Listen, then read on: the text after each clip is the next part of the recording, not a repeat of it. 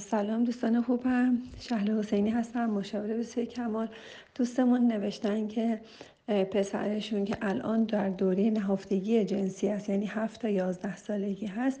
مرتب با دوستاش در مورد احزار روح و اینجور چیزا حرف می‌زنن و خیلی میترسه و حتی دستشویی همون باید یکی پشت در بشنه تا بره. شب تا صبح هم هی بیدار میشه و میاد پیش ما و میترسه و حتی موضوع اصلی در پایان این که همسر همسر جان دیگه شما رو تنها می‌ذاره مادر رو تنها می‌ذاره و ترجیح میده پیش پسرش بخوابه زیر تخت که بچه بیدار نشه بیاد و هی صدا کنه و اینا. و در این مورد باید بگم که وقتی بچه ها در این دوره نهفتگی جنسی یا دوران هفت تا یازده سالگی. معمولا این اتفاقا میفته و ترس های مثل روح و چیزهایی که بالاخره تو خانواده ها هست. مسائل مذهبی گاهی وقتا به صورت غلط یا طوری که ترسناک شده برای بچه ها حتی خدا برای بچه ترسناک میشه متاسفانه مطرح میشه و این پسندیده نیست برای هیچ کدوم از واقعا برای بچه ها پسندیده نیست و متاسفانه بچه ها رو دچار ترس و وحشت می‌کنه. برای هر کاری که می‌کنه هی نگاه می‌کنه که آیا درسته آیا غلطه. و این متاسفانه تو, تو مدرسه هم این معلم های دینی هم بیشتر از خدا میترسونن. بیشتر ما برای ما ترس از خدا وجود داره نه دوست داشتن خدا و اینکه خدا مهربونه خدا ما رو تنبیه نمی‌کنه خدا هزاران هزار بار ما رو میبخشه و باید بیشتر دوست داشته باشیم خدا رو نه اینکه بخوایم از خدا بترسیم.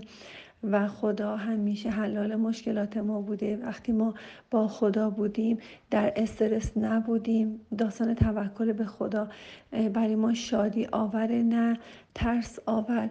حالا برمیگردیم به دوران رشد. در دوران رشد یه مسائلی هست که خیلی باید آزاد و روان و شاد و راحت بشه و این قرصی نداره دارویی نداره که یا بخواین که ضربتی این کار رو انجام بدیم و یک بار درست بشه.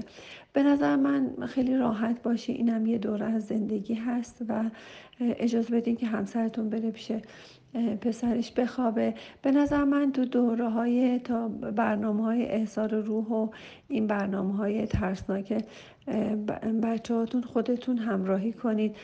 خودتون الان اگه دستتون به جای بند نیست بهتره که همکاری کنید.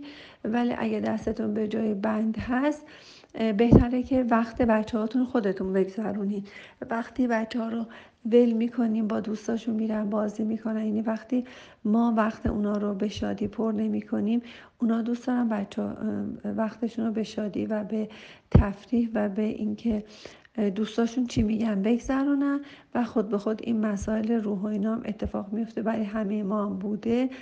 ما حتی گاهی وقتا می اومدیم یه چیزایی رو با نخ میبستیم تکون می‌دادیم که مثلا دوستامون رو بترسونیم یا دوستامون این کارا رو می‌کردن که ما رو بترسونن.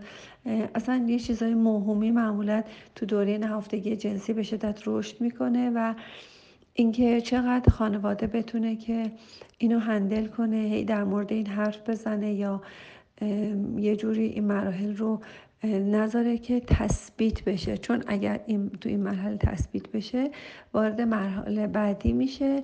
مثل همین که خانواده های تحصیل کرده متاسفانه خیلی تحصیلات اسم این برم رده های بسیار بالای مثلا تحصیلاتی داریم که اومده پیش من میگه که دعا نوشتن نمی‌دونم برای من نمی‌دونم این دعا برگشته به پسرم و برگشته به شوهرم. اصلا یه چیزایی که واقعا گفتم متاسفم از یه تحصیل کرده مملکت که واقعا دنبال فالبین و نمی‌دونم دعا نویس و این چیزای مهمی میرن و اینکه واقعا اعتقاد دارن. این اعتقادات از همون دوره های کودکی که بهشون تغذیه شده این افکار عقاید در بچه ها و به دوره های بعدی منتقل شده.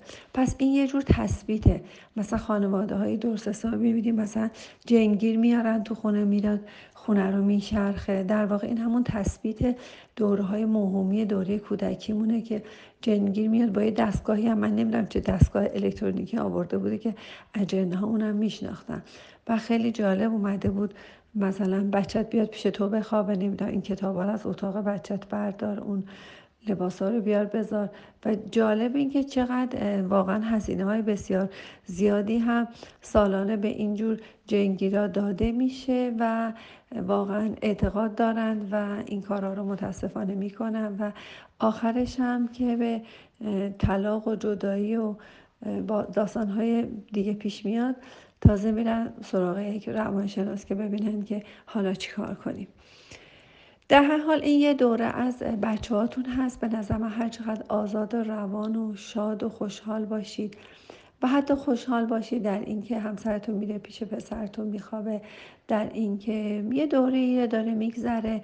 اینجوری بهش نگاه کنین خیلی راحتتر و سریعتر میگذره. ولی اگر که هر روز فکر کنین که یک دفعه می‌خواین که این ماجرا رو کات کنین و یک بار این داستان رو تموم کنین به نظر من خیلی طولانی تر میشه و خیلی آزاردهنده تر و اینکه این هم پسندیده نیست و احتمال داره تو همون دوره تثبیت بشه و شما دوره های سخت بعدی هم داشته باشید.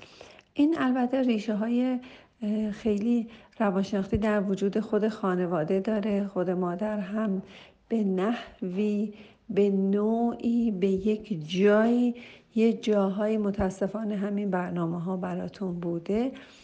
و توصیه می‌کنم که خیلی راحت و آروم از این مراحل.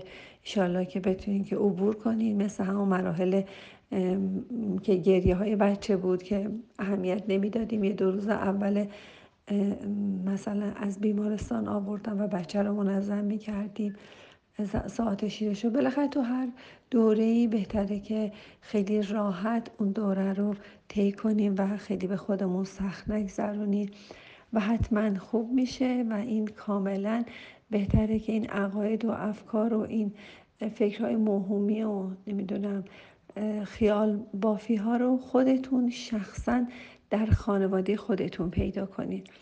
اگر در خانواده خودت و در صحبت های خودتون پیدا کردید به نظر من خیلی موفقیتاتون سریعتر پیش میره و حتما خیلی عالی خواهد شد.